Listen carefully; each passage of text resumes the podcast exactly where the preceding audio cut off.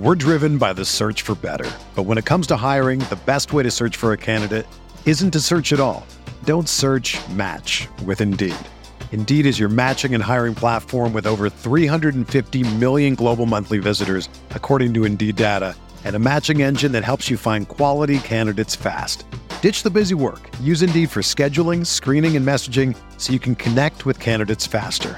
Leveraging over 140 million qualifications and preferences every day, Indeed's matching engine is constantly learning from your preferences, so the more you use Indeed, the better it gets. Join more than 3.5 million businesses worldwide that use Indeed to hire great talent fast. And listeners of this show will get a $75 sponsored job credit to get your jobs more visibility at Indeed.com slash BlueWire. Just go to Indeed.com slash BlueWire right now and support our show by saying that you heard about Indeed on this podcast. That's Indeed.com slash BlueWire. Terms and conditions apply. Need to hire? You need Indeed.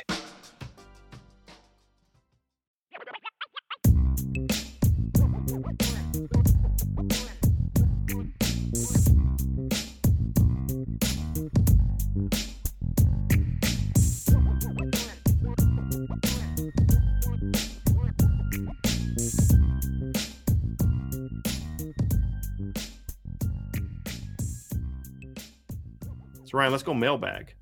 And we don't have a lot, so we're kind of still trying to find some, but most we we don't a lot of comments, but we're looking for some questions as we get to this mailbag. So we'll we'll get to those as well. We'll start off with a little super chat from FUSCND88. Haven't seen the chat for a while, man. So good to see you. It's okay, fellas. Uh Dakova here got surprised with tickets to the Marshall game this weekend. That's awesome. Uh, from his wife for his birthday. That's pretty awesome wife thing to do right there. One question I need the top five eateries around South Bend, breakfast and pizza spots preferred, please. Okay. So, breakfast spots, a lot of people have given you, I'll just tell you my two favorite breakfast spots. Number one, the Pancake House, which is over by Notre Dame's, pretty good. Uh, there's another place, Metro Diner, which is off of University and Main which is in Mishawaka. It's not very far from campus. It's like less than 10 minutes from campus. It's over by the Target. It's called a Metro Diner. That's also really good. That's actually my wife's favorite place. I if I want pancakes, I go to the pancake house, obviously. But if you're more if your breakfast is more of like a you know, you like eggs and hash browns and bacon and stuff like that. I actually like the Metro Diner even more than uh, Pancake House. I like their other stuff better, but Pancake House has really good pancakes. And Pancake House other stuff is pretty good too but those are my two favorite breakfast places. We go to a place called Copper Creek over by our house. It's okay, uh, but it's just that's more about a matter of convenience than it is about it being the best breakfast place because that stuff's all a little bit of a ways away from where we live. It's like 20, I mean, it's not that far, it's like 20 minutes away, but uh, we don't often have time to spend 40 minutes in a car go and have breakfast. We're usually pretty busy. Pizza places my two favorite, and there's a lot Barnaby's. People talk about Barnaby's. I'll just tell you what my two favorite pizza places are. Number one is Rocco's, which is hard to get into. It's like kind of a, a destination spot for people when they come in town, so it can be harder to get into there if you don't have a reservation. Uh, the other place, I my favorite pizza place in town, flat out, no doubt about it, is Polito's, which is over on Hickory. It's not far from campus. It's over off Hickory and McKinley and it is this little tiny place. It's right beside the. It's in between like a shopping center and a long, Long John's or uh, what's it called? Long John Silver is that what you call it, right? Okay, that yep. kind of place. And uh, it's right there, and it is great pizza. It's like kind of like New York style pizza. Uh, we get the pizza from there. It's great. It's cheesy. It's bready. My wife is a pizza snob. She is born in Long Island. She thinks the only way to do pizza is the way that New Yorkers do pizza, and she loves their pizza. The other thing they do is they make like sandwiches. So like they'll like a do a meatball sandwich, but the thing is the bread is actually pizza crust. So it's like pizza dough. I mean, so like they actually cook their sandwiches in pizza dough, and it's really good. So we get a um, what I do is I get a uh, I get the meatball sandwich, but I get it without the sauce because the sauce can get really like make the bread soggy. And so I get it cooked without the sauce, and this is the mozz and all that. And then I just kind of pour the sauce on when I'm ready to eat it. But their sandwich is really good and really good people know, local place. Uh, you know, mom and her son are the main ones that run it. Really good people, really good pizza. So if you're in town this weekend, do Polito's. Definitely do Polito's. Uh, great, great pizza. Again, it's not the ambiance. They don't have like Notre Dame stuff all over like Rocco's, but it's if you're talking about a good pizza place and supporting a local business, definitely want to do Politos. That's my place to be. Anytime we're over on that part of town, Ryan, mm-hmm. like uh, like sometimes if I'm gonna if I need to you know go buy some new ammo, there's like a place over there. I'll just like oh honey, I'm gonna go over there. Why? Because it's right by Politos. Oh well, I'm over there. I might as well go ahead and get Politos right and take some Politos home.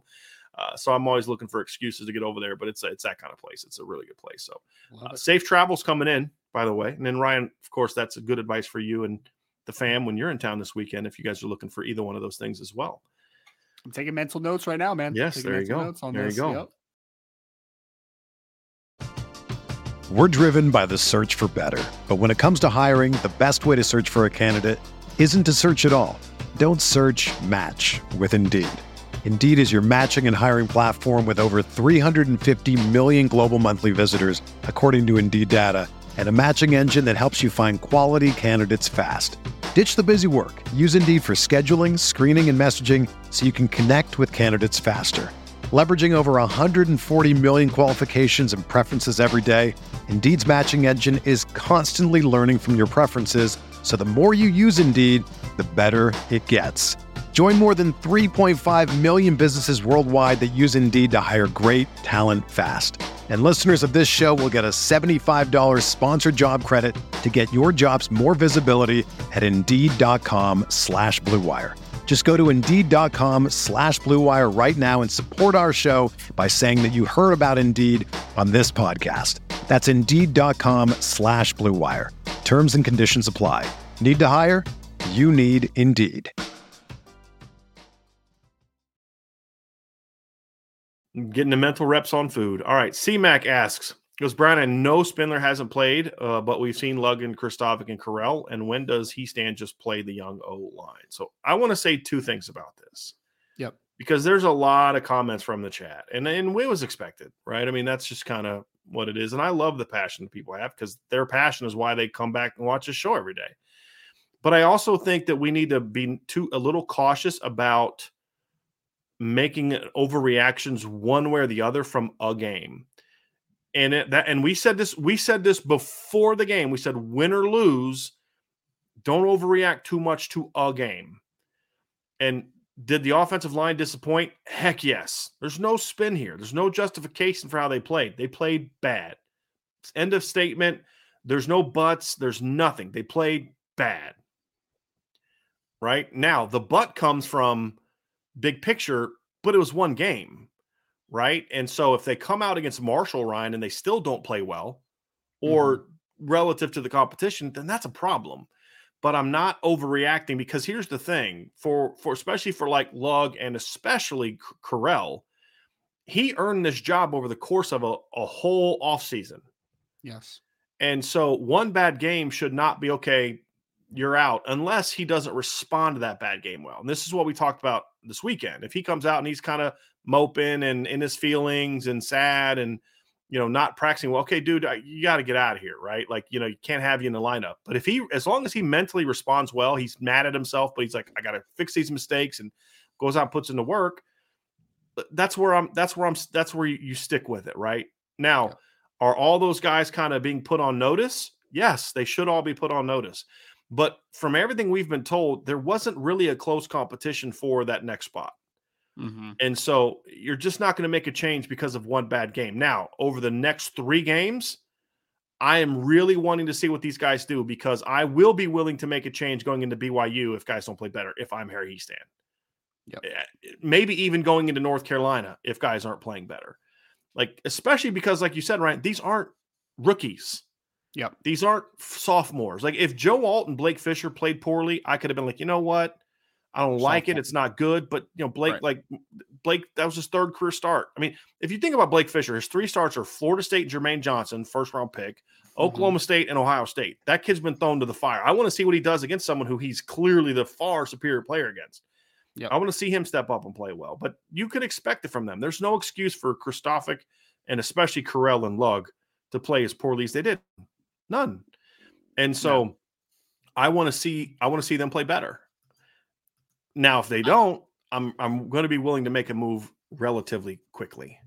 You you said put on notice, Brian. I think that's a perfect way to put it, right? It's you have two guys in that conversation that are fourth year players, another one that is a sixth year player. Like it's it's it's it's you can't make excuses for it anymore. Mhm. Like you can't. Like it- it's it's it's put up or shut up time. Like that's what it is, right? So the fact of the matter is that Jarrett Patterson is going to be back in the future, right? Like he's it, is it going to be for this game? Who knows? But either way, he is going to be back, and you have other talented players in the room.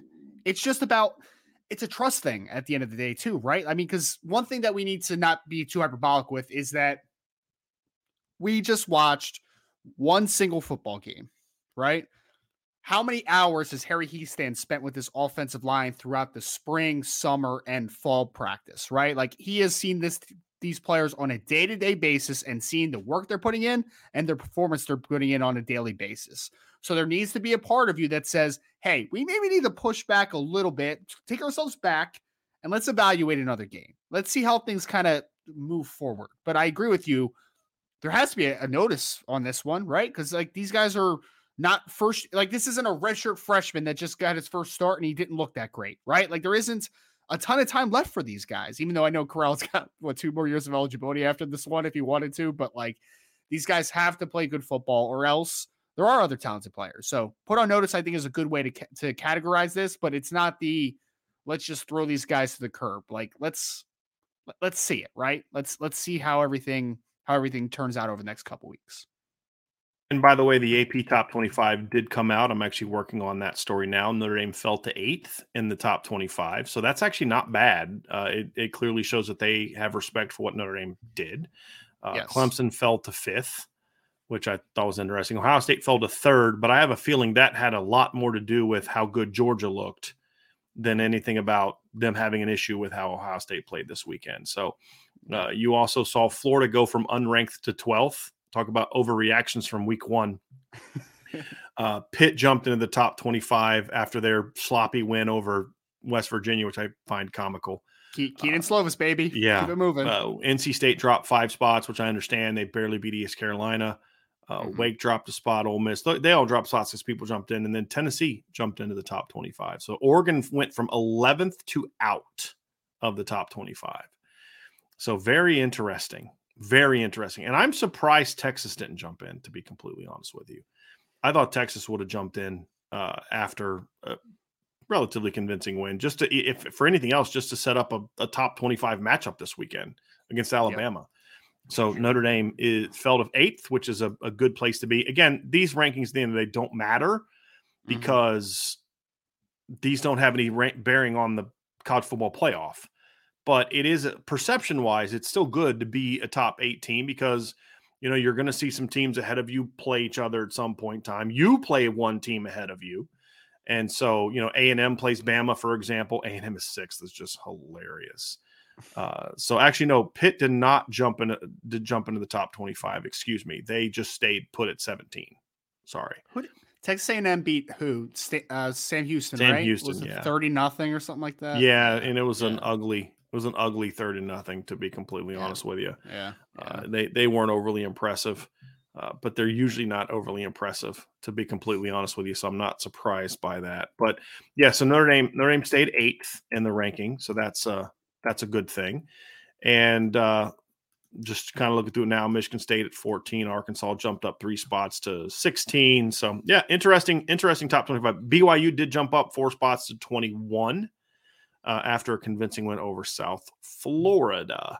So that's uh, that's the top 25, Ryan. Nice. And uh, yeah, so I'll, I'll dive into the poll here. So I'm working on getting that article ready for Irish Breakdown.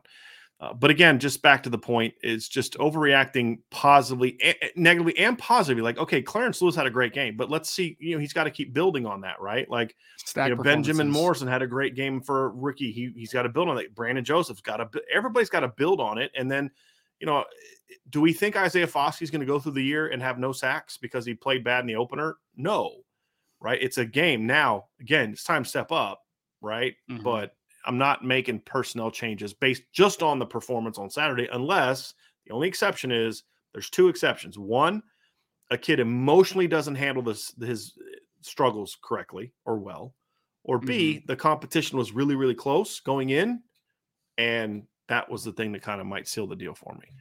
Assuming that other kid even played, but in the offensive line, it's not like they put anybody else in in Right. the game. They didn't. Alan Watson asked Ryan, Brian and Ryan, I keep seeing that the Irish start strong, but as soon as they get off script, first 20 plays, they seem to struggle rest of the game. Is that coaching not being able to adjust on the fly? I don't know if I necessarily agree with that premise. That, that, that, was true early last year, mm-hmm. but overall, that hasn't been the way. I mean, it certainly wasn't the way that Notre Dame played late last year, in my opinion. Right. No, I, yeah, I, I, don't really, I don't really accept the premise either. I'm just trying to like work through it in my head. Like, has there been a lot of situations where this has happened, Alan? I'm genuinely asking. Early last just... season, it was something I complained a lot about.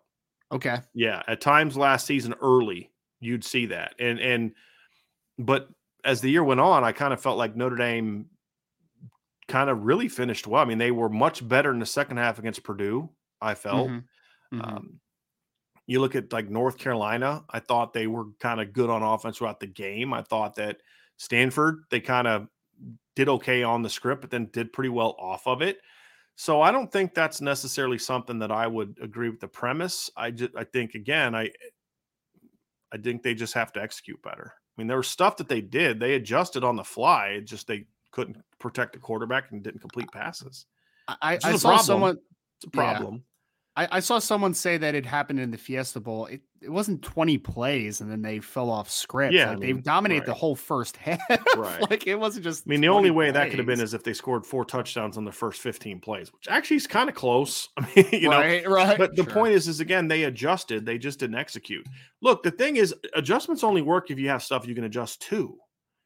And when your offensive line doesn't play well, ring a bell, then it's hard to make adjustments and so to me that's the big thing for me is i just i'm not ready to kind of jump into this whole um, you know oh they didn't make adjustments and that's why they lost the game thing. It's like they lost the game because they didn't execute. And do they need to be more aggressive? Yeah i actually think the script was the least aggressive part of what they did against ohio state.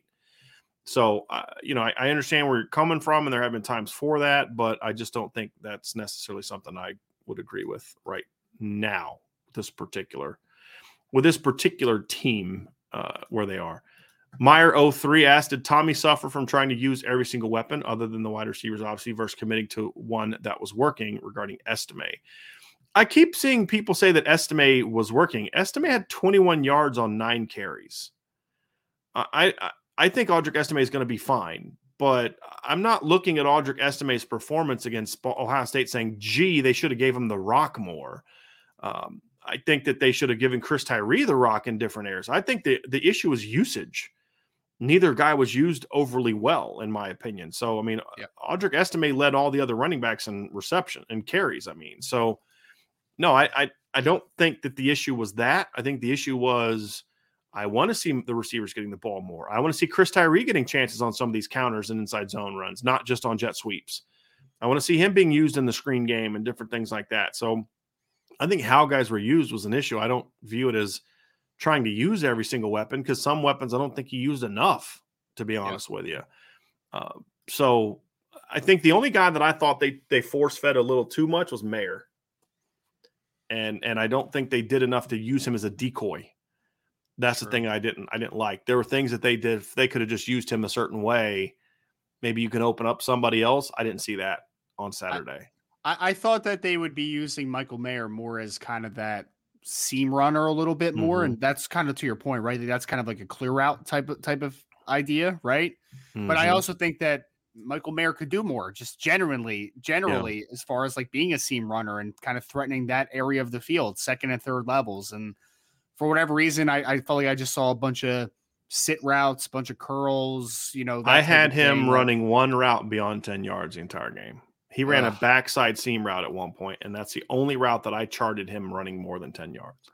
And like I get it to a degree, Brian, because because mm-hmm. Michael Mayer is a good yak guy, right? Like he can break mm-hmm. some tackles and do all that type of stuff. But we just talked about this whole offseason. I mean, and I think the staff has talked about it a little bit. The fact of like Michael Mayer can do more than just being a right. you know underneath threat. Like he needs to be a seam guy. He needs to work because – what were we talking about? I know that it ended up not coming to fruition. That I thought that I, I didn't think the linebackers for Ohio State were overly impressive going into the game. Now, obviously, Eichenberg had a good football game. Didn't really mention notice Steele Chambers a ton, at least kind of just off of my viewing.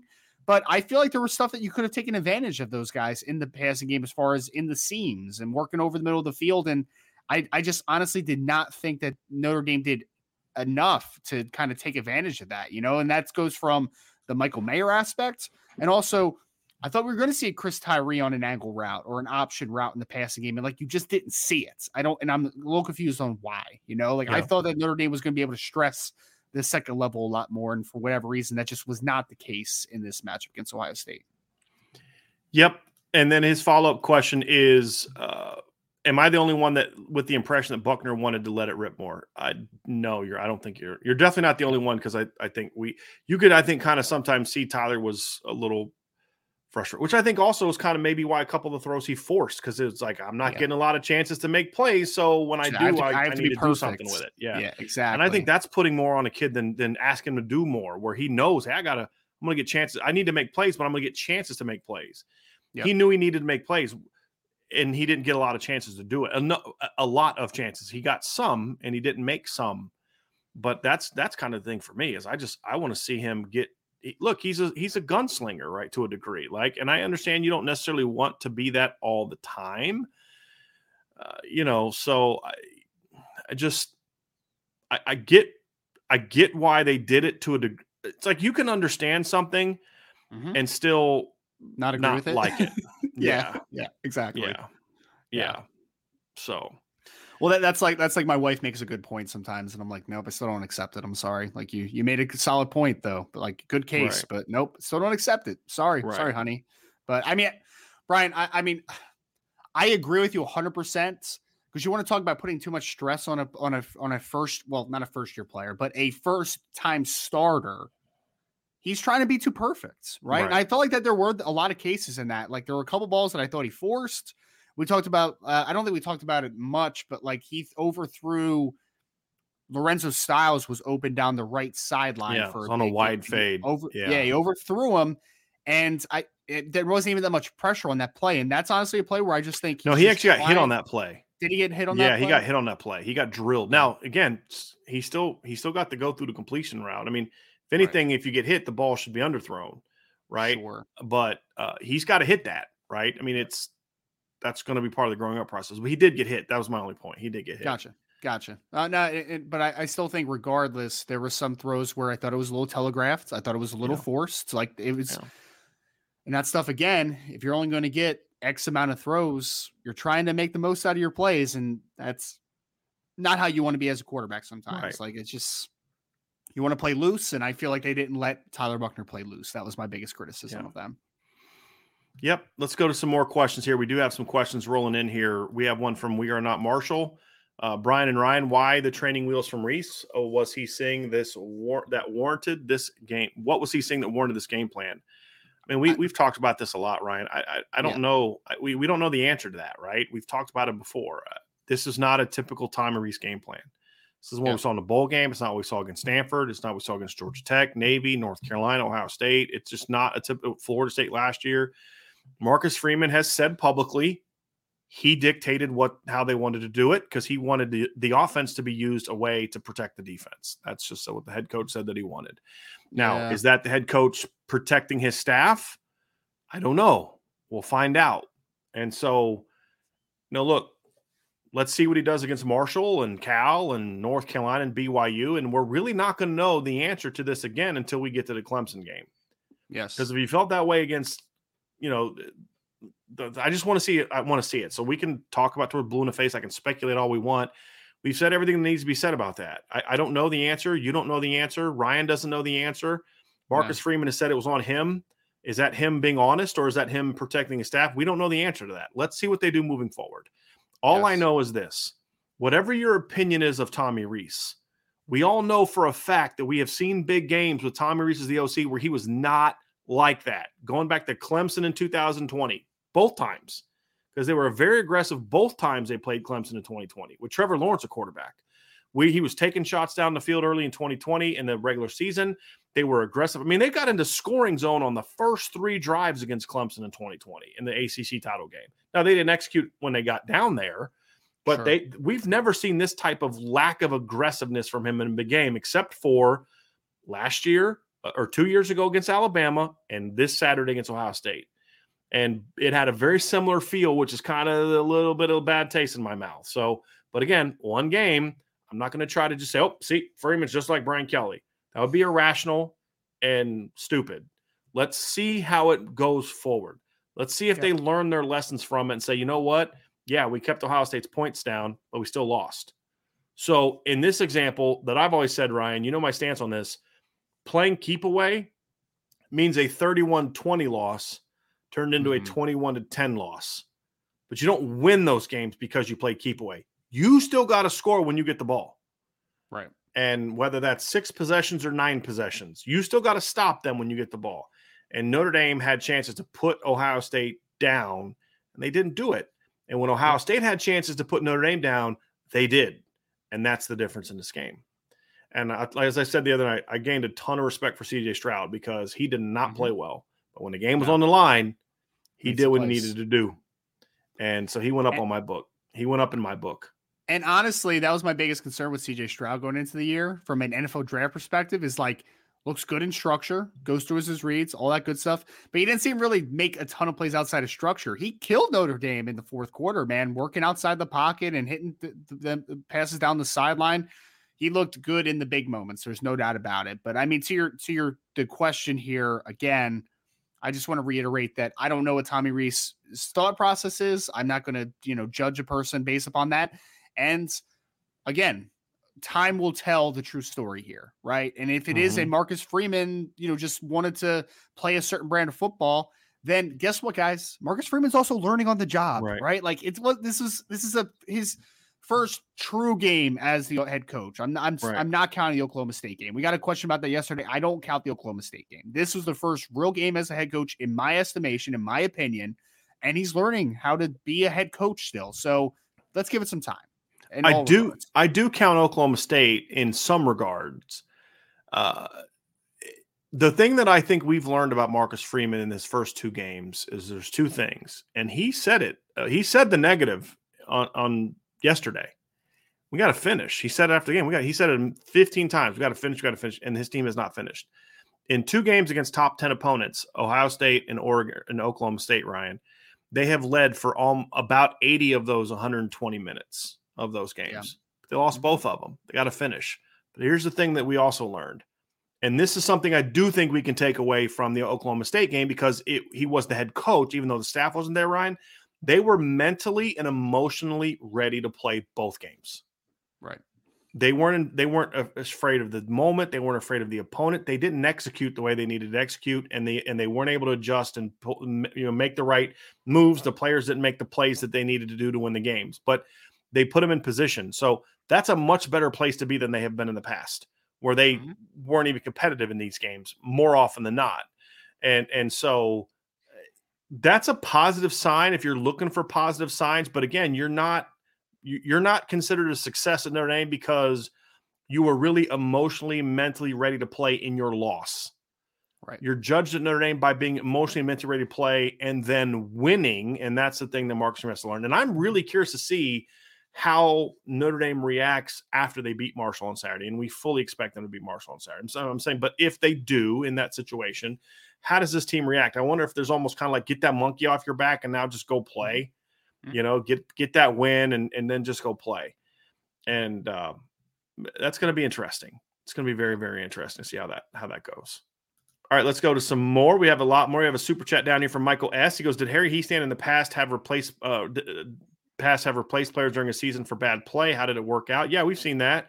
Uh, the 2014 offensive line got completely overhauled. I can't remember who got. I think Conor Hanratty got pulled out, but they had Nick Martin at center. If you remember that year, Ryan, they had Christian mm-hmm. Lombard at guard and Steve Elmer at tackle and then it just wasn't working. So he moved Elmer back to guard, kicked Lombard back out to tackle, moved Nick Martin to left guard because he was having some issues with his wrist, and then inserted Matt Hegarty in the starting lineup. And I thought the offensive line played pretty well down the stretch. Now the team didn't play well in late in 2014, but if you remember uh, that year, Notre Dame rushed for 99 yards against Louisville. That's because they had that play where like they snapped the ball and it went like 30 yards over Everett Golson's head. You remember that? Uh, yeah. But Tarean Folston rushed for over 100 yards that game. Mm-hmm. and he was one of only two backs all year to to, to rush for over 100 yards against against uh, Louisville. And if my memory serves so serves me correctly, the only two running backs to go over 100 yards against Louisville that year were Dalvin Cook and Duke Johnson, along Pretty with. Tarean Folston. So and and then of course they went out in the bowl game, uh, and then he, he put McGlinchey in the starting lineup for the bowl game, and Mhm. obviously they did really well. But they went for over 200 yards against Navy. They went for over 200 yards against Northwestern. They didn't run the ball a lot against Arizona State because they fell behind so quickly Yep. that they couldn't run the ball. But I thought they and and, then the first play of the game against USC, Josh Adams rips off a seven yard run, if you remember that. But again, they just kind of fell behind and and and couldn't get it going. But so we saw it then. We saw him make that change then. There have been times when we when he's done it, but hon- honestly, um, oh, 26, 2016. I remember Mhm. Colin McGovern struggled early at guard and he put Mark Harrell in Yeah. and and Mark Harrell played better. So we have seen him do that before when it's necessary. But honestly, his lines usually don't play to the level where he needed to make a replacement of Sure, somebody. But yes, sure. he has done it before, uh, including moving guys around from positions when things weren't working. So it's not uh, it's not completely abnormal. He'll he'll make a change if he needs to make a change. That's like kind of the point blank Yeah. to it. But let's Yep. hope this this offensive line develops Yep. and takes a step forward. So And Michael also had a super chat says Marcus said yesterday the problem with the O line was youth. It is not like the BK excuse used last year. Yeah, it- was. I didn't like to hear that, but he, as he went to explain it, he he made it. He was talking about the youth was the other the tackles, and he's right. They're true sophomores. Blake Fisher made his third career start. He was more referring to it from an experience standpoint of starts, and he went on to explain it because the only guy that has the only guy on the that started yesterday Saturday that had more than ten t- career starts was Josh Lugg. mhm. Now, d- d- is that an excuse that I'm I'm accepting? No, it's not. You you should have played better. Sorry, that's I'm not buying that uh, because you are seniors. But he was he, he said youth, but eh, as he went on to explain, he was talking about experience. But either way, it's not an excuse that I'm buying. Uh, Right. But yes, it is very much so. Here's the difference, however, or here's the que- not the difference. Here's the question that we have to learn about Marcus Freeman. Is he saying those things to protect his team and players, but then behind closed doors saying, "Uh, uh not good enough"? That's the difference. Brian Kelly would justify would say those things to justify him him in his decisions and his poor play, and to protect himself. I want to see what's true. So, Ryan, I mean, look, end of the day, I don't care what he says publicly. I care about what you do privately. The reason Brian Kelly's comments bothered me is because that's also what we knew that he was doing behind the scenes. Yeah. And he wasn't making changes behind the scenes. So, to your point, Michael, yes, that's not a thing that I like to hear. But I just don't know enough about Marcus Freeman yet to know what was, is he, because there were things he said on Saturday where he was clearly protecting his coaches, but you could tell he was pissed Sure. right? And so that's what we don't know uh, about him yet. And I'm okay with that. I'm okay if you're someone who sa- says things like that in public because I'm not throwing my coaches under the bus and the players because we used to always get pissed about Brian Kelly doing that too, right? Like, Mhm. you know, wasn't my fault. It was Sam Mustipher's fault, and it was the quarterback's fault. And it was this guy's fault, and it was the defense's fault, or whatever else. It was never his fault. So Well, Brian Kelly continued that trend after the LSU game. oh, I didn't listen to his press well. conference. Was it bad? Eh, It wasn't terrible, but you know, it was the same thing about you know uh, uh, we need to play better, and not really mentioning the coaching aspect of Right. anything, which is Right. you know fantastic. Sure, sure. It's always the players. Always the players. mhm. All right. Uh, speaking of, uh, Robert Bishop asks, uh, "How's BK feeling today? Anyone think that seat is a tad warm already?" Uh, I don't know how LSU fans reacted to that game. Right, I didn't listen I- to their stuff, so I couldn't tell you. I, I'll I'll say this: I did see in a particular YouTube video that is like an LSU based one, Brian, and it seemed like a lot of LSU fans were not very happy after that Mhm. loss. So I don't know if that's the full pulse of the of the fan base, but it definitely didn't seem like they were particularly happy. And honestly, I was surprised that you didn't post that. Uh, what was that? The SEC short video or whatever that you sent us. Uh, it was on the board. Somebody Oh, already put it on the board? board. Yeah, I missed it on the board. Yeah, so yeah. yeah. So, Yep, but yeah, that I- was I don't think I don't. I don't think the fan base is overly pleased with the start because I think again there were clear coaching issues during that game. Sure. right? It, wa- it wasn't where you were just like, okay, their guys just aren't as good as Florida State's guys. Like that wasn't the, the issue during that game. No, It was the special teams blunders and you know mismanagement Right. of the clock and different stuff like that. Like that, those were the issues during that game. So I, I definitely think that the no the I I I don't I the general pulse I think is that LSU was not happy, but they're going to chalk it up to, but it's just one game. So yeah, and then there, and then I did see one thing. Somebody sent me one thing where one of the guys was like uh, saying something like, you know, they they had all these mistakes and still almost won. I'm like, man, have we not heard that for a million times over the last 12 years? You know, it's impressive that they only lost by one when they fumbled two punts and missed a had a field goal blocked and an extra point blocked. Blah, blah, passes. blah, blah, blah, Yeah. Yeah. I'm like, yeah, okay, heard that before. Heard that before. Uh, best coaching job ever for a coach that can have that much go wrong and still almost win. so There's Yeah. going to be a lot of almost wins in LSU's future. So what I said yesterday, Ryan. I tried to Yep. warn them. I tried Yep. to warn them. They didn't want to listen. They got they got in their feelings and uh, didn't want to listen.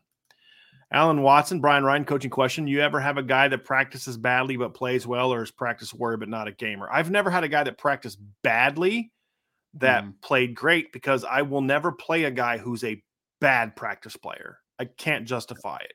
Now, I have had some players that weren't great practice guys for different reasons.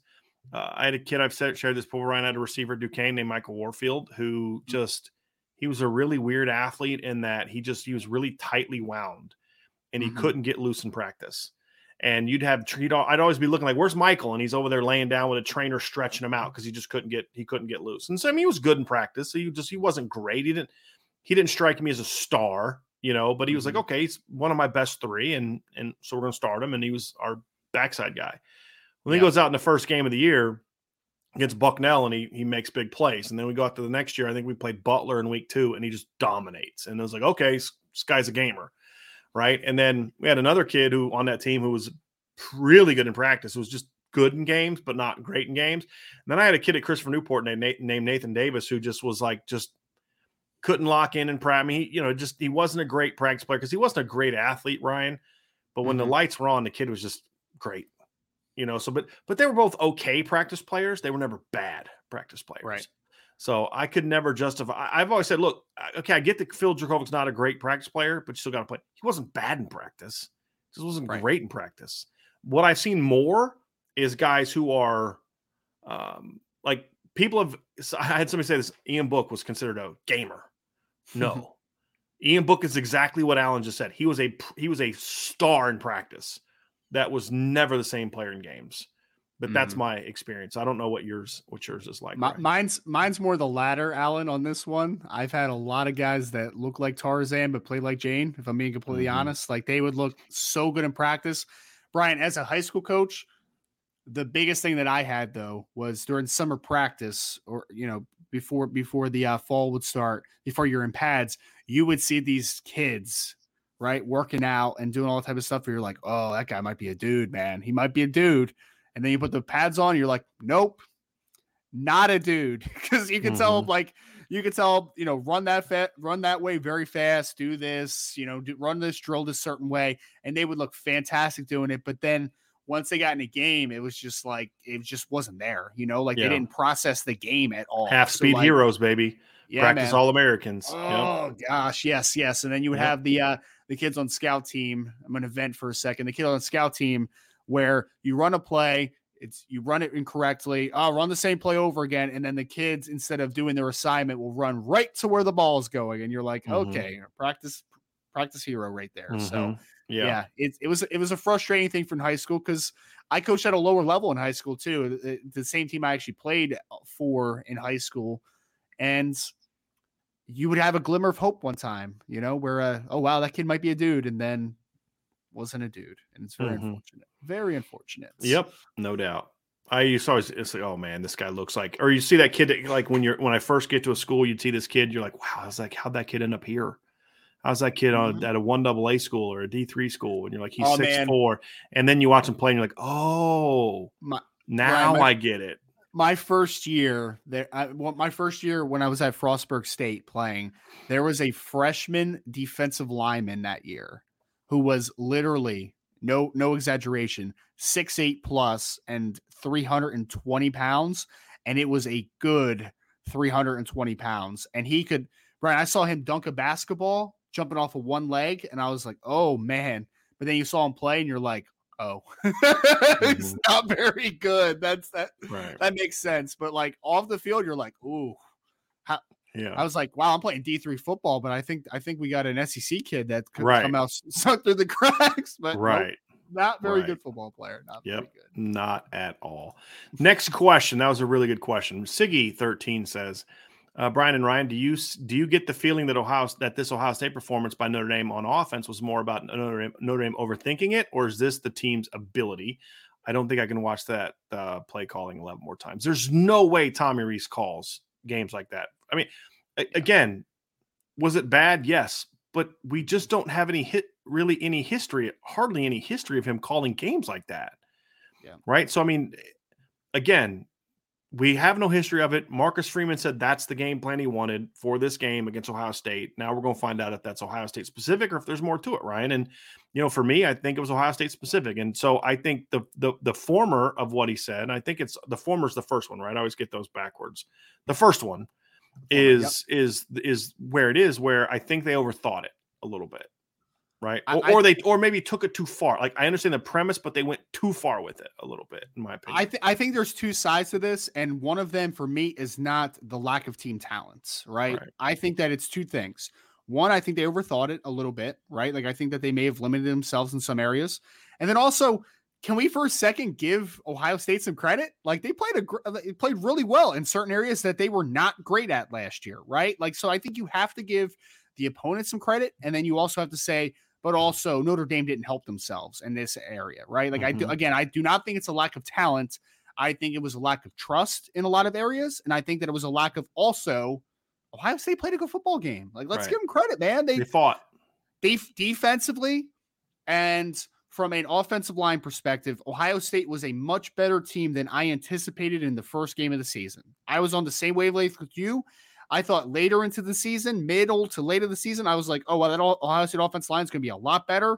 That Yep. defense is going to be a lot better. Cool. Did not expect the storm to happen in the first game where they looked that good on both lines. Like Right. it just was different for me. Yep, agree. Laker Irish asks, does the rise of Mickey and Morrison mean the sophomore class is squeezed out? It's it's in the process of happening. I mean, are they mm. squeezed out in regard to the roster? I don't take the question that way. I'm taking the question that way of just out of competition for starting jobs. Well, me, I mean, I think there's something to that. Uh, honestly, I mean, they didn't turn to Ryan Barnes or Philip uh, Riley or Chance Tucker when Cam Hart needed a breather or was struggling or injured because Cam was not 100% on Saturday.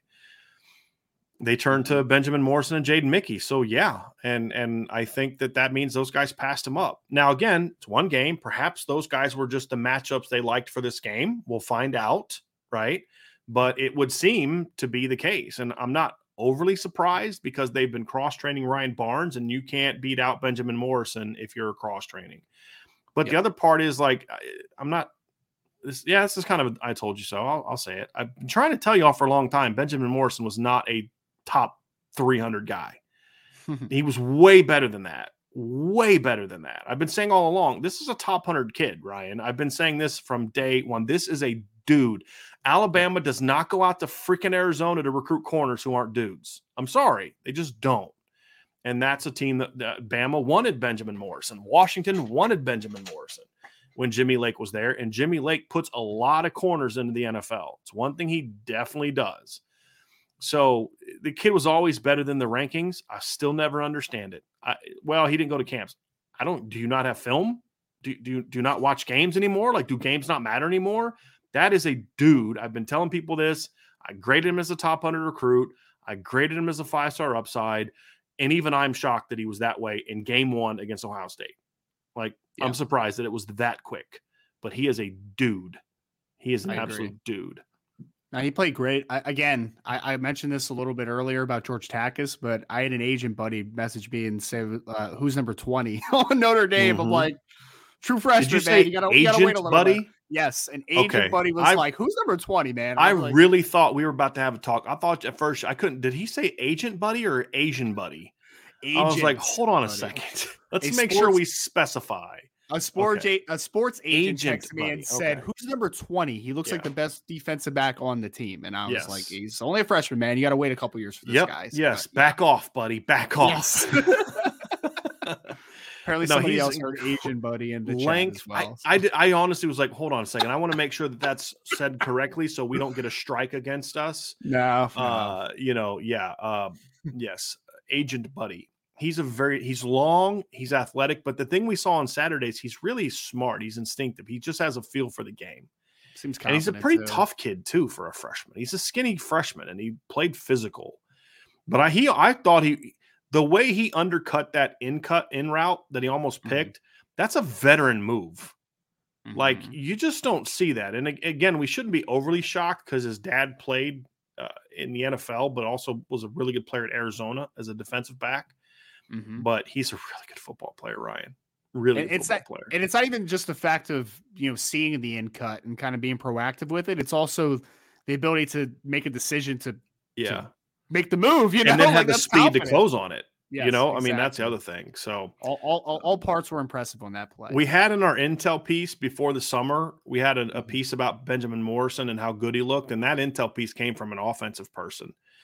So I was like, okay, well, we'll see, we'll see. Uh, but yeah, it looks looks like it was legit. And I had another really good a buddy who's a, a source who texted me. I swear to you, swear to you, he texted me. I think I told you this, Ryan, about a week and a half ago before the game, and he said, "What I'm hearing from the people I know around the team is that the secondary could be the best part of the defense." And I said, "Dude, that no."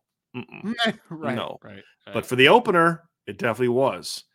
And if that proves true the rest of the year, most likely that's going to be a really good sign for Notre Dame. Yeah. If this sec if this is a repeatable performance, this team is going to be really good.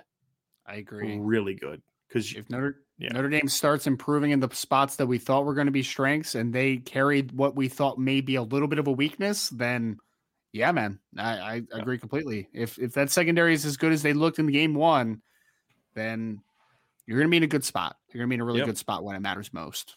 No doubt. All right. Next question from Jay Henry. What's a good number of pass yards for Buchner for you guys to feel comfortable with the offense versus Marshall? You know, Jay, I don't know if I can give you numbers. I think for me, it would just be, I mean, if he only throws for 230 yards because he, you know, he's out of the game by halftime, you, Mhm. you know what I mean? Like then, then I don't know if that would be fair, but if he plays at least three quarters, Ryan, I got to think at least 250 yards.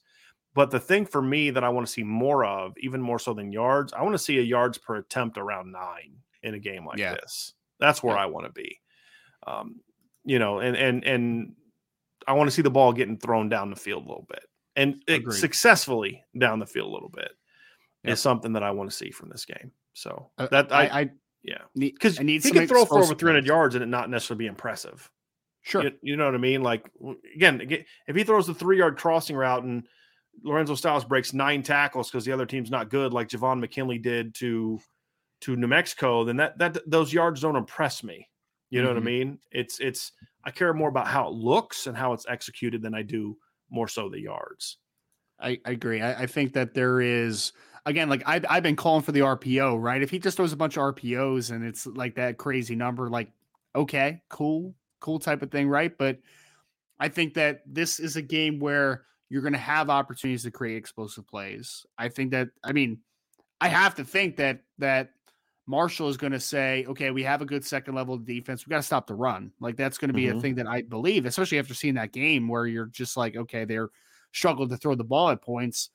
And I Mhm. think that there's going to be a lot of one-on-one opportunities. There's going to be a lot of explosive play opportunities, and Tyler Buchner needs to make those. I mean, he does because this is a big thing, Brian. Because again, it's Marshall, but this could be a confidence builder for a Mm-hmm. quarterback, man. Like this could be a game where it's just like, oh, okay, I can do this, and then the next Mhm. week you get a little better. The next week after that, you get a little better, and then you lead up into a BYU or a Clemson, whatever, whatever the case may be, where you need Tyler Buchner to open things up. Like you, it's a necessity now, not just a luxury at that point.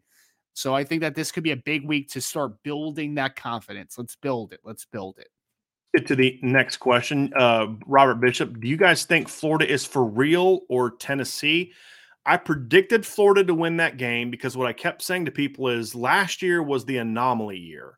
That was the Mhm. team that was in the SEC title the year before, and the two previous years was a top 10 team in a major bowl game. Now, is Florida going to challenge Georgia for the SEC East? No. So they're not for real in that regard. But they are definitely a top 25 team talent wise, Ryan. And I'm not surprised that they beat Utah, who I said is I'm just not impressed with. How, however, what I will say is I Mm-hmm. actually did like how Utah played on Saturday. They battled. They were that Florida just had better players, which is what I expected it to be. And Florida needed a crazy ending at the end to win the game. So Mhm. I actually came out of that game with more respect for Utah than I had going in. To be completely honest, again, it was like Notre Dame. They were not overwhelmed by the moment. They were not No. overwhelmed by the crowd or Florida's speed. They just got beat by a better team yes. and props to them for. So I actually came away more impressed with Utah than I did. But Florida is that's exactly what I expected Florida to be. They're athletic, they can run it, and Anthony Richardson's really talented athletically. Now there's still some things he's got to develop with his game, but Mhm. he's a really physically talented kid. And as he gets more experience, which he should have got last year, after you know what I mean, uh, then he's going to be a really good player. But when you've got a dynamic quarterback like that who can just like the, the game winner was not oh great play call coach it was well that guy's really talented you know what I mean? you know that's what oh it was man, he he did a few of those during that game too, man. Where it's just like break two tackles, spin out of a sack, like and just throw an absolute laser shot. Mhm. Right? I mean, that was my biggest thing about Dan Mullen. Brian was like, okay, you lost the team. Everybody was, you know, just uh, kind of packed it in.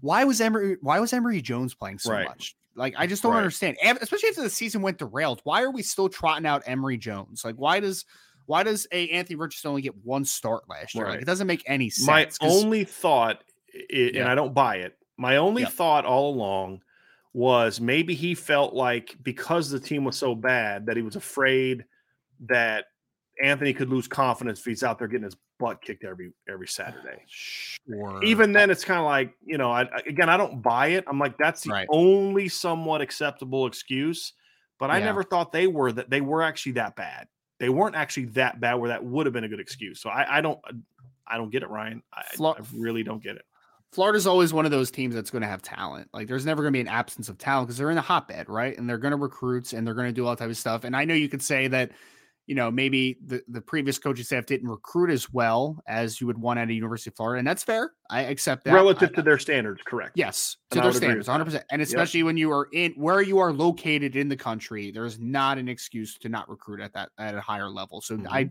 accept that with Dan Mullen. But that being said, there's still some really good talent on Florida. I think you saw that on Saturday, right? Like uh, Utah is a good team. Tavion Right. Thomas is a tough runner. Cam Rising's is a good football player. Clark Phillips is a good football player. Like there is a lot of good football players on that Utah team, but I think there's just more depth and more talent overall on a Florida team. I Right. I picked Utah because I thought the experience factor might be the the kind of the kicker for them to being the more successful team. But I'll say this, Brian. I have always accepted that Anthony Richardson is a stupidly talented player. I mean, Mhm. 6'4, 230 something that can run and that has a, that type of arm. One thing that I loved in that game from him is he was very confident, man. Like, Yes. he did not flinch in the pocket. I'm like, oh, okay, this kid's got some moxie to him too.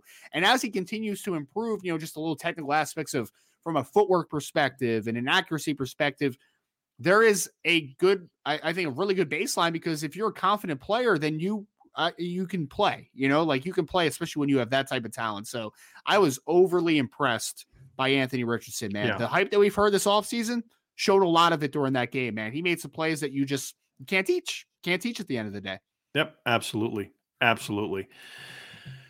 Next question. In Tennessee, I mean, let, let's see Tennessee play somebody good first, right? I mean, with all due respect, beating Ball State 59 to 10 doesn't show me anything. I think Tennessee is going to be a top 25 team. I said they were a sleeper Agreed. team before the year, but what I'm what I hate is when people you take things that prove you know that, they have a confirmation bias and it's like, yeah, that's not the kind of outcome you should be using that confirmation bias for beating Ball State 59 to 10 does not all of a sudden prove that I'm right about Tennessee. I'm sorry. You could be a 7 and 5 SEC team and still beat Ball State set 59 to 10. I'm sorry. Yes. So I need to see them beat somebody good. We'll learn I'll know a lot more about Tennessee after this weekend when they play Pitt at Pitt than we did I- after the opener. I have a take, Brian. I don't know if this is a game that we're going to pick this week, the Tennessee Pitt game. So maybe I shouldn't say this out loud, but I think I think Tennessee's going to roll Pitt this week. Like Wouldn't absolutely roll me. them. They Wouldn't are shock me. Tennessee has a lot of talent, man. Like I they really are like like I like I like Hendon Hooker a ton. I think that Yeah. he's really fallen into a great situation. Jabari Small is a good running back. They have the the wide receiver that's name escaping me right now, the longer kid, but he's a really talented football Cedric player. Tillman. Cedric Tillman. Yep. Yeah. Cedric Tillman's a really good football player. They have some experience that has come back on that offensive line. Jerome Yep. Carvin and and and uh, the the right kid that plays you know left tackle, right tackle type of player. And they have a defense with Jeremy Banks and a few other players that I'm just like this. This is a good team. Tyler Baron at defensive end, like it, it's a very talented football team. So I, I think that Tennessee rolls Pitt this week. I really do. I think that they I think they are going to be a tough out in the SEC this year. Agree, agree. But I, I think we both also agree that let's see him do it against somebody good. Florida did it against somebody good. Let's see Tennessee do that. But I think Yes. that's the battle for two in that division. That's the battle Yeah. for two. With all due respect to. Kentucky, but again, now Florida's got to say, okay, that's a great win. Now, now, how do you handle success? That's Mhm. something we got to learn. And that's something we're going to learn a lot about Notre Dame. When we said this during the offseason, we're going to learn how Notre Dame bounces back from defeat or how they handle success. Well, Notre Dame's got to prove they can bounce back from defeat. Florida's got to go show that they can handle success because now they, you know, they had a, they had a great win this weekend. Okay, but you got a good Kentucky team coming into your home field this week. Can you now mm-hmm. build on that success? Because if they can start the season 2 and 0 with wins over two ranked opponents, I mean, Billy Napier is going to build himself up a lot of a lot of love down in Gainesville in a hurry. You mentioned Will Levis. He looked pretty good week one. Again, not against a great team. You know who looked really good in week one, Brian? And this is gonna like I, know you're gonna be like, oh, okay, makes sense because he had a great game against Notre Dame in the final game of the year. Spencer Sanders looked Yes. fantastic in week one, man. I watched the film on him, Brian, and he just looked he looks like a completely different player, man. Like he Yes. looks confident, Yeah. confident, comfortable in his own skin. And I mean, I don't think anybody's ever questioned the talent that Spencer Sanders has. Like the kid has a hose for an arm, Yeah. but No, it's never good, been about his ability. It's always about can he read a defense? Can he throw on Yes. time? Can he make those plays? That's always been the question with him. And I, I know I know it was Central Michigan, but he stacked back to back good games against Notre Dame Well, and Central Michigan. wasn't Central Michigan a weren't they a bowl team last year? Yeah, they I were. believe they team. were. Yeah, Um, decent You know, again, so it's it's it's it's about understanding the quality of your opponent. Jim McElwain, I believe, is still their football coach, right? Yes, I believe you are right. Yeah. So, I mean, that's a that's a decent football team that they went out and hung a lot on. Now, should they have given up as many points as they did? Heck no. Because I remember Ryan was like, dude, I can't believe they gave up 16, 16 points to Central Michigan at halftime. Like, and I was texting him a little bit. I was like, dude, it got worse. you, you were mad about worse. 16. You it was know, like 58 46 Yeah, final or something yeah. like that. Yeah. But I like- mean, they were a nine and four team last year. Uh, had a somewhat competitive loss to Missouri, lost to LSU on the road, Mhm. lost to Miami, and lost to Illinois, Northern Illinois by a point. They had a Mhm. good win over Toledo last year. Uh, smacked, beat Western Michigan at Western Michigan convincingly, beat Ball State convincingly, and then went into a bowl game and beat Washington State in a bowl game. So nice you know, that's a it's a good football team that Jim McElwain's building. They're fundamentally sound. They're tough. They're like his Florida teams were Yep. fundamentally sound and tough. It just not schemed overly well at Florida, which was his problem, but there was never a lack of toughness. But I think I think Florida too is as I said, Ryan, getting rid of Todd Grantham was the thing that was going to be the thing that's going to turn them around. And Dan Mullen's inability to make that move is why Dan Mullen is currently unemployed as a football coach. Mhm. And you know, that's just that's what you got to do. Mr. Shaughnessy, Brian Ryan, do we do we see the younger players this weekend? Uh hope I hope so. I want to see the backers. They need to. yes. They need to. It- what was it? if- you that asked? No, it was Sean asked me before the game, before the show. Ryan, Sean Davis called Mm-hmm. me after they got done recording their show. He goes, Hey, do you think we'll see Junior this weekend? I said, They better. Talking about Junior Tuihalamaka. They better. If you don't, if you don't see a, a big dose of freshmen this weekend, that or sophomores as well, some sophomores that haven't played, that is an issue. That means that this was a competitive football game, and again, this is a game where I think Marshall is a better team than some people are going to give him credit for, but also you are a better team than Marshall. Like you just are flat out a much better team, so you need to roll this one. And this is that one of those games, Brian. Like you get four games, right? You get four games to reserve a red shirt. This is a game where some of these kids need to play. You need to kind of see what you have. And I want to get them in a competitive environment where it's not just run, run, run, run, run punts. Like I don't, I don't want to see that. Like I want to see them let them play a little bit, right? And for them to let them play, they need to get in a little earlier than just the last couple drives of the fourth quarter, right? So Mhm. I think this is definitely a game where you need to see Notre Dame play some younger guys Yes. throughout the game, throughout the game, not even just at the end I don't want to see the game. Tobias coming in when they're up 27-3 or something like Uh, that. and, I want to see just run the him ball and series yeah. one or series two and get a shot. Irish Chi-Town, Brian, do you think we'll be able to run the ball against Marshall? And is running back by committee um, uh, best, or would you prefer a feature back who has 20 plus touches? Number one, uh, just the 20 plus touch thing is just a rare thing in college football. There were really only what two power five backs, Ryan, that consistently got 20 touches a game last year, and that was Breece Kenny Hall Walker and Breece Hall. Yeah. That was that's it. Yep. Uh, I've pointed this out before. When you go back and look at Georgia in 2017, in 15 games, Nick Chubb had had 20 or more carries in one game, and it was 20. You know, mm-hmm. it was a mm-hmm. it was a running back by committee because it was him, it was uh, Sony Michel, and then they also would use D'Andre Swift that year. Yes. The problem Saturday was not the running backs per se. I didn't love the usage of it. I thought that uh, you look you you got to tailor. We've said this before. You got to tailor your run game to your backs when they're in the game. But it was too tailored on Saturday. It was like Chris Tyree's just your jet sweep guy. Audric's just your duo ISO counter inside zone guy. You know, Logan Diggs didn't carry it enough to really know what he is yet, you know, how yeah. they're going to use him. But it's like you got to be able to tailor, but you still got to be able to run your stuff with all of them, you know. And I didn't like that part of it. But running back by committee is not a problem because mm-hmm. it was not blocking was the problem, right? right? If if you'd have used the running backs the same exact way you did on Saturday, but the blocking was what it should have been, then we're we're talking about wow, what a great three headed monster Notre Dame has a running back. You know, mm-hmm. you know, that's the reality of it, right? And you know, did did Miyan Williams and TreVeyon Henderson not know how to run in the first half, but then figured it out in the second half, or was Ohio State starting to block better in the second half? Well, they were blocking better, and then those guys were because Miyan Williams didn't start running harder in the fourth quarter. He just had more room to run. He could get going downhill more because of the blocking, and then he made he took advantage of it, and made made great runs. So that's at the end of the day, that's the thing, guys. Is it's it's got to be about execution up front. Do that, yep. and they're going to be fine. They'll be fine. 100%. It's it, what I, at no point did I feel it was a back problem on Saturday. No, you know that was that was like one of the last things I even thought about. if I'm being yeah. honest, man, like it just yep. like I think you mentioned it perfectly. It was a usage thing for me, like right because we've talked a lot. I mean, Brian, like I think that we, there are a couple running backs on this team that I think have a skill set that you can use them in multiple ways. And I felt like, to your point, I think it was very nichey on Saturday, right? Like it was just like this is the guy, this is what they want to run. Like it was like it was like Chris Tyree. All right, we're just going to run jet sweeps. Uh, Audric Estime, just pure downhill guy, and I'm just like yeah. that doesn't necessarily have to be all that they are. You know what I mean? Like I just felt like it was very like putting players in a box at points. Felt yeah. like to me. Spanky has a great point. He goes, I think they legitimately thought they were going to dominate up front and didn't have a backup plan. And and I think there's a lot to that. Sure. Because that's what you'd heard all campus. I mean, the line's blocking really well. They're looking great. Now, one bad game doesn't mean that's gone, mm-hmm. right? It needs to get fixed. But for me, I, I, think there's something to that. They looked really good running the ball in fall camp. I was told that multiple times. But then you get to the game, and, and this is why we say, like, let me see them do it right? Yeah, we're hearing this, but let me see him do it. And I mm-hmm. think I think I think Spanky's right, Ryan. I, I think they thought one thing was going to happen, it didn't happen, and they weren't prepared for the alternative.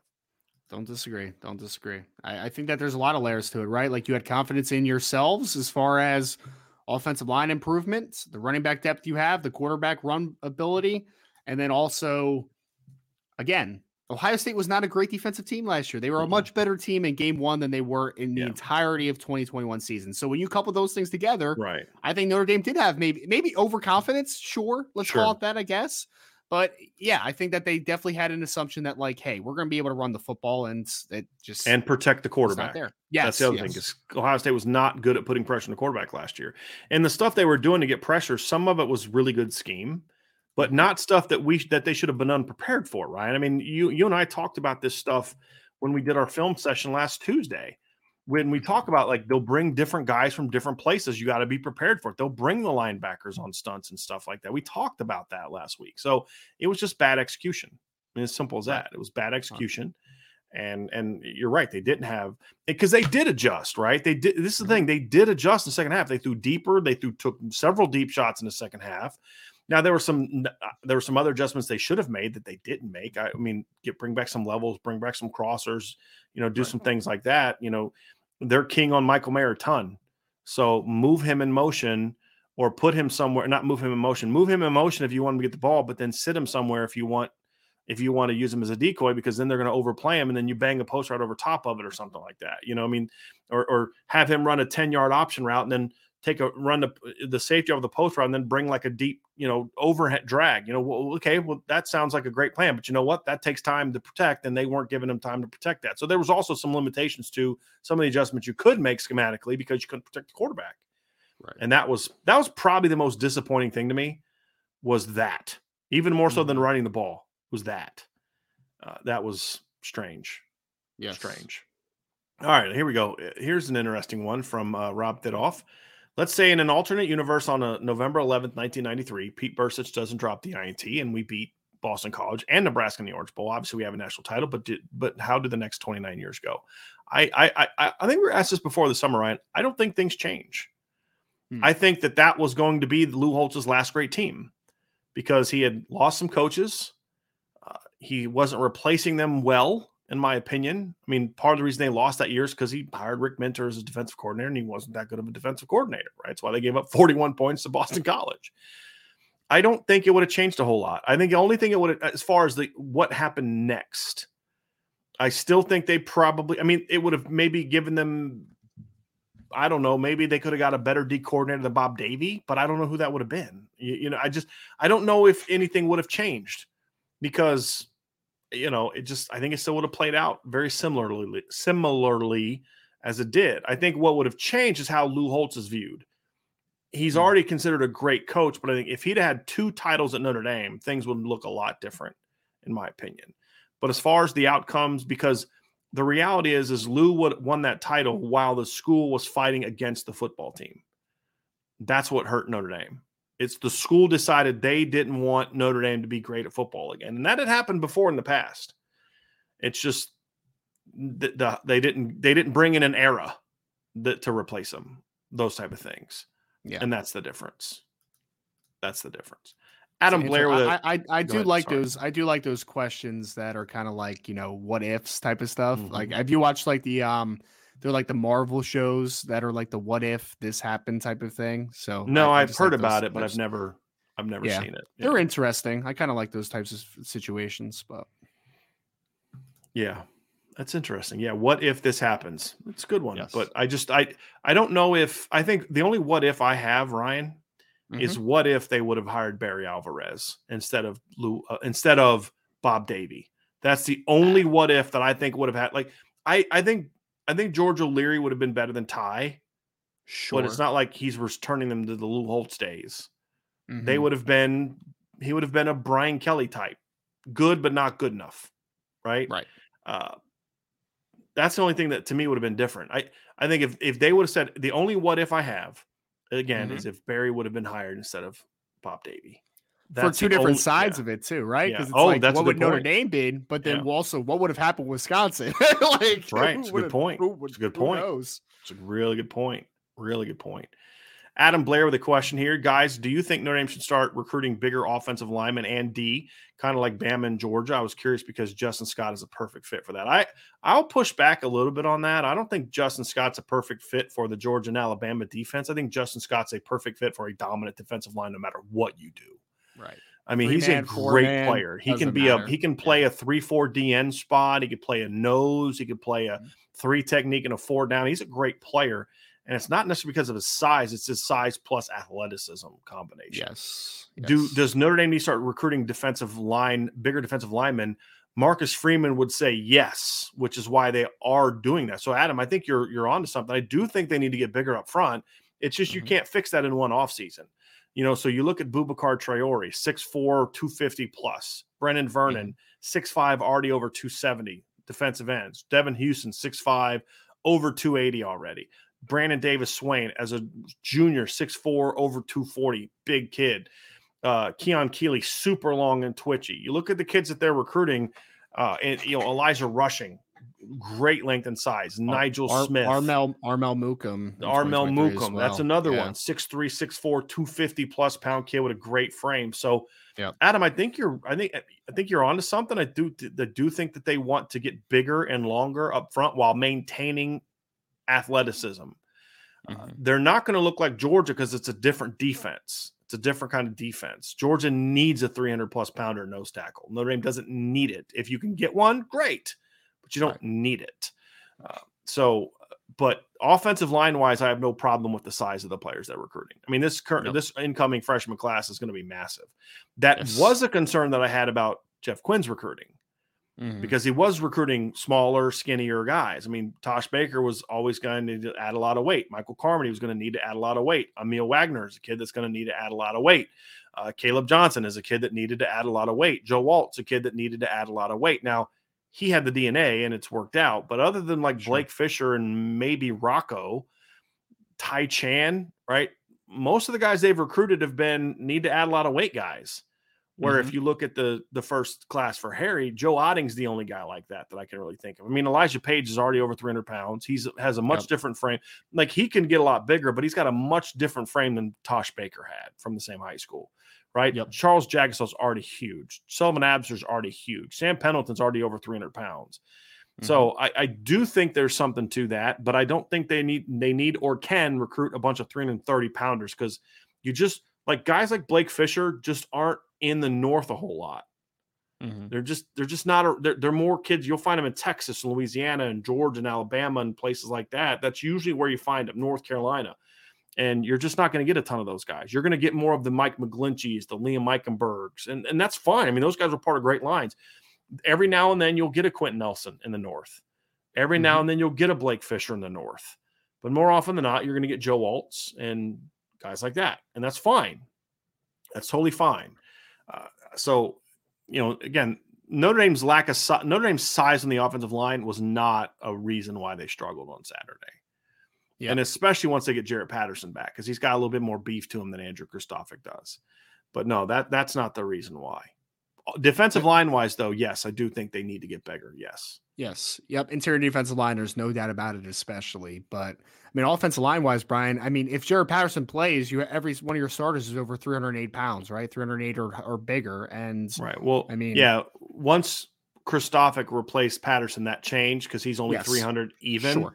But yes, your your your normal line. Like Zeke Correll's issue on Saturday was not size. No. It wasn't. It was No. he stopped his feet. And I don't care if you're 325 pounds.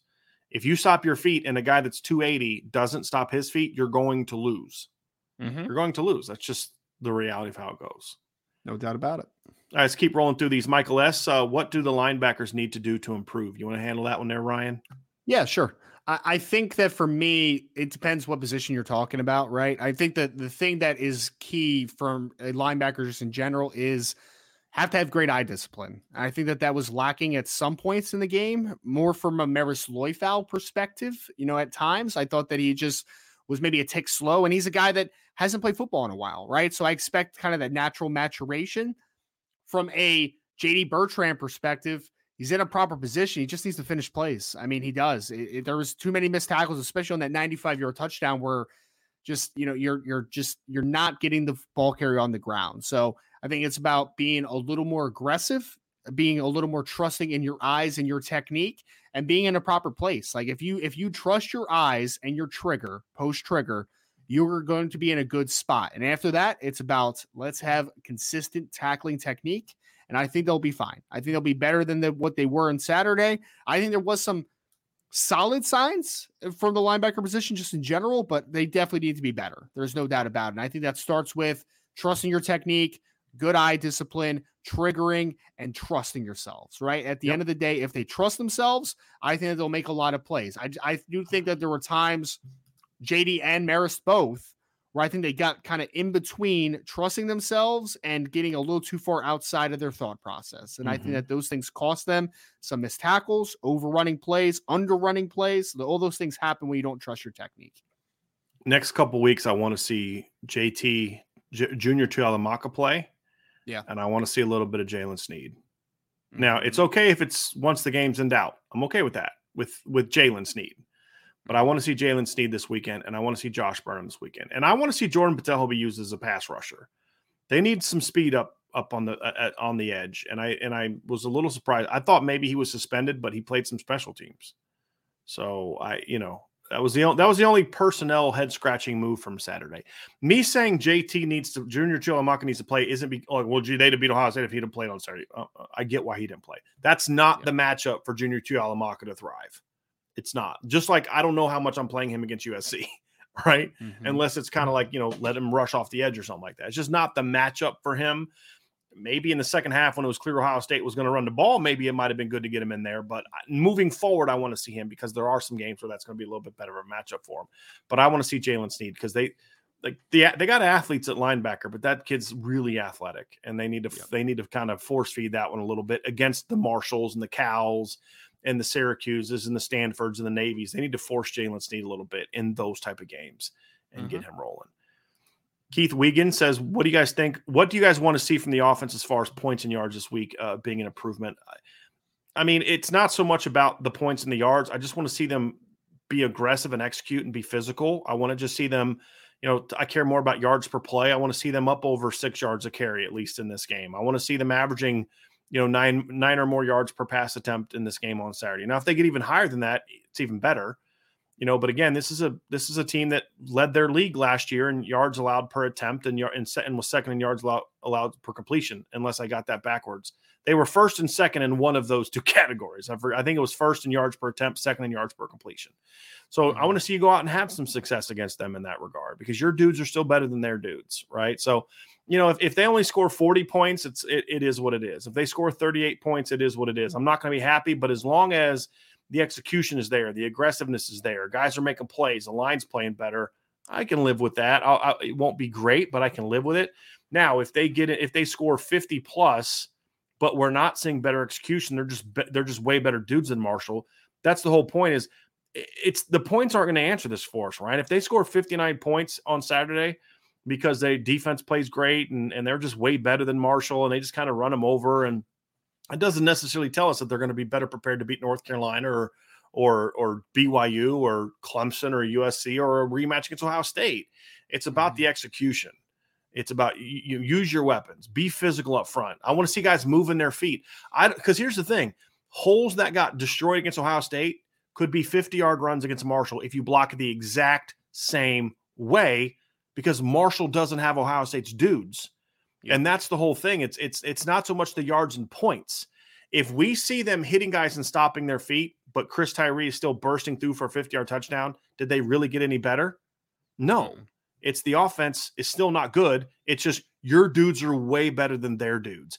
What I want to see is Zeke Correll and Josh Lugg and Andrew Kristoff and Blake Fisher and Joe Alt coming off the line and the tight ends too, and hitting guys and then driving their feet and finishing blocks. That's what's going to mm-hmm. say, okay, all right, they realized that they didn't do what they needed to do, and that's better. And if that only results in 40 points, okay, there's still work to be done, but they took a step, right? Hopefully it results in, we see both a lot of points and that. Sure. But you know, part of the reason, for example, that like like Western Kentucky scored a, a 50 plus points on on Marshall last year, something they they didn't give up a lot, is because they throw it a ton and they run a million plays. Notre mm-hmm. Dame is not that kind of team.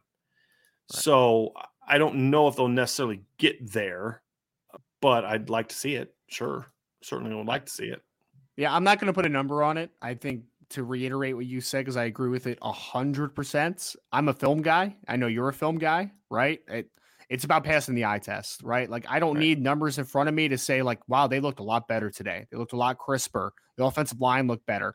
Those now the the scoring and the yard totals and yards per play, all that good stuff can quantify that th- to what your eyes saw. But at the end of the day, I need to see good football. Like that just all comes down to. I know it's a boring answer for some, but I need to see Notre Dame just look a lot more impressive than they did, and a lot more engaged, and a lot more focus on the technical aspects of playing their position. Those are the things that I need to see. I don't need to see a yard total uh, specifically.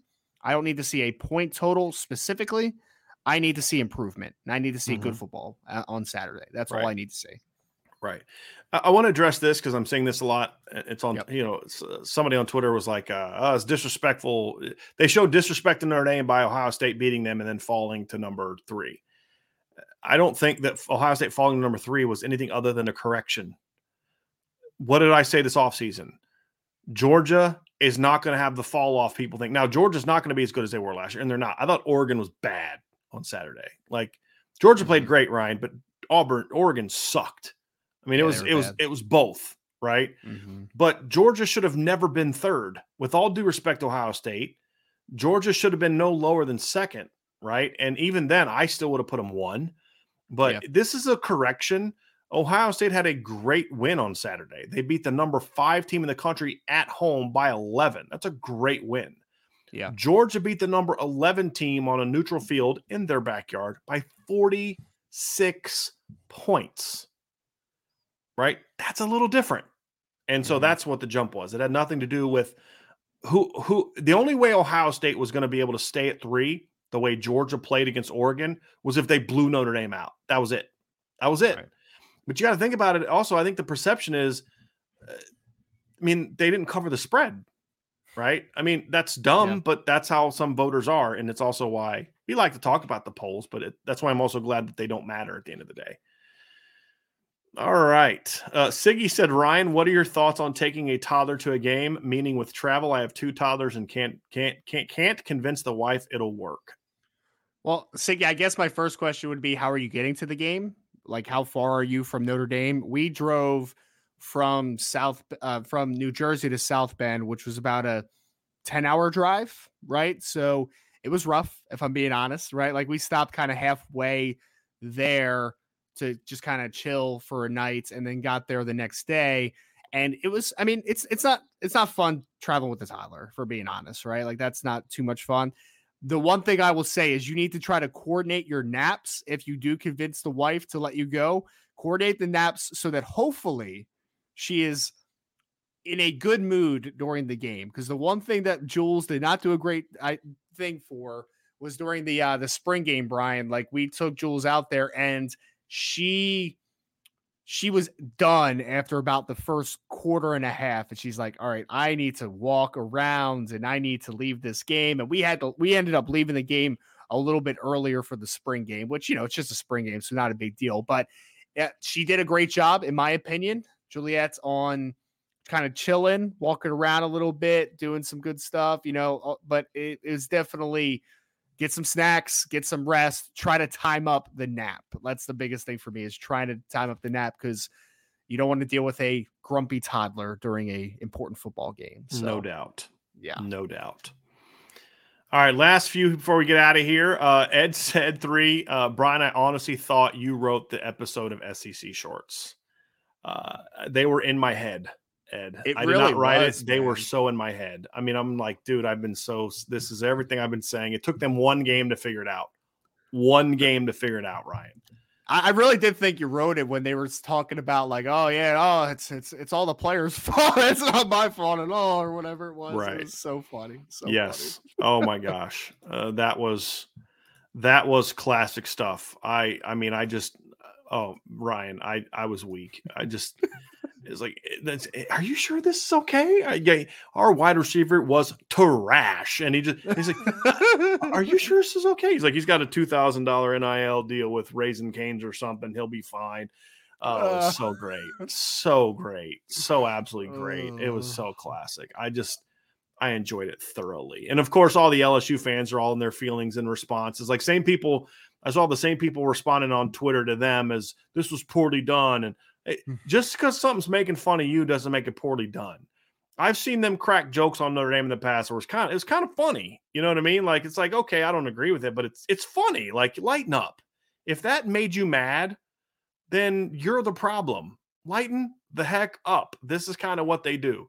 Uh, did you see the one where they had Utah and um, Oregon's coaches coming going from the future? So like they went, you know, that when they lose a game, the guys are all beat up and bandaged. So they had Mhm. their coaches go back into the future to the to the pregame speech to try to like tell them to like you know what was going to happen. It was hilarious. It was really funny. It was really, funny. funny, man. Really I like the report cards. Uh, Have you ever seen the ones where they do like report cards? Oh, it's really I don't think so. If you haven't watched them, you should. The, the best ones they ever did, though, and I'll, I'll still say this, is when is during COVID, when it was Mhm. the ACC and the big and the SEC were going to play. That Yeah. whole, those two skits were just classic. And then like the the Pac-12 is like this nerd that just follows the Big Ten around. The Big Ten was like this somewhat like attractive lady. You know what I mean? Like they were trying to make her like you know I think I'm. I think I'm hot stuff. You know, the way she carried herself, like she's like thinks she's hot stuff. It's how the Big Ten carries itself. You know what I mean? yeah. I thought Yeah. how they the character they picked for that and how she conducted herself was like perfect in explaining the Big Ten. You know what I mean? And then Mhm. the S Pac-12 is like this tall, nerdy looking guy that like can't kick a football. And like we're, we'll take you, but we're not taking him. She's like, that's fine. you know, just leave him behind. It was so great. That's awesome. It was so great. I I think those things are just incredibly well done. Yeah, that Incredibly and the well uh the jo- what what's his Joey what from Barstool? Joe- yeah, guy that does Molinaro. Impressions? Yeah. yeah. His his his one his the one he did uh, with Brian Kelly. Sab- Saban and Kelly. Yeah, that was the how the hell did you get on this call? it was so great. It was so great because he's arguing with Jimbo Fisher, yeah. and then he just does. He's a Jimbo h- super high pitch, talking a million miles an hour, and then Brian Kelly, you know, gets on there with his little Savannah accent, and and he's just like, "Oh, it's so good, Brian. How the hell did you get on this call? All right, all right." it was so good, so good. Oh my goodness gracious, that was. I might have to go watch that after this is over. Oh yeah, have you have you seen it or are you just Oh, like I've watching seen it a million. I, yeah, I've seen it a million times. yeah. Go watch some of the SEC Shorts ones. Those are really really good. They're That's really well done. Really well done. And they have like different actors and actresses all the time. Like go watch the one from when Georgia lost to South Carolina in 2019. Mhm. It was so gr- it was really good. Like every time they're going to show highlights, he's like changing the channel. He's like cutting the cord because he's trying to make it was his girlfriend's the college football playoff Mhm. and he's wearing a Jordan. then at the end, uh, this lady shows up with like condolences flowers, and then she turns around and realizes what happened, and she's like screams really loudly. It was just really funny. It was really, it was hilarious. Very well done. Uh, Anyway, that is going to do it for today's show, everybody. Thank you all so so much uh, for everything today, uh, being with us. Great crowd today. Uh, before you leave, hit that like button, hit that subscribe button, hit the notification bell, share this podcast. Uh, and of course, if you're listening via podcast, give us a five star review. Sign up for the message boards. We have a lot going on. Just because Notre Dame lost does not mean we are slowing down. We're going to keep going. Notre Dame's going to keep going. And we're going to have a lot, a lot, a lot of great content for you tonight. We will not have a show tonight uh, because Sean Stires is out and Vince isn't able to do the show. So there will be no IB Nation Sports Talk tonight, but they'll be back tomorrow as well uh, on Wednesday, and then we'll have a show on Thursday as well. So, everybody, have a great rest of your night. Uh, we will talk to you again very soon on the Irish Breakdown podcast.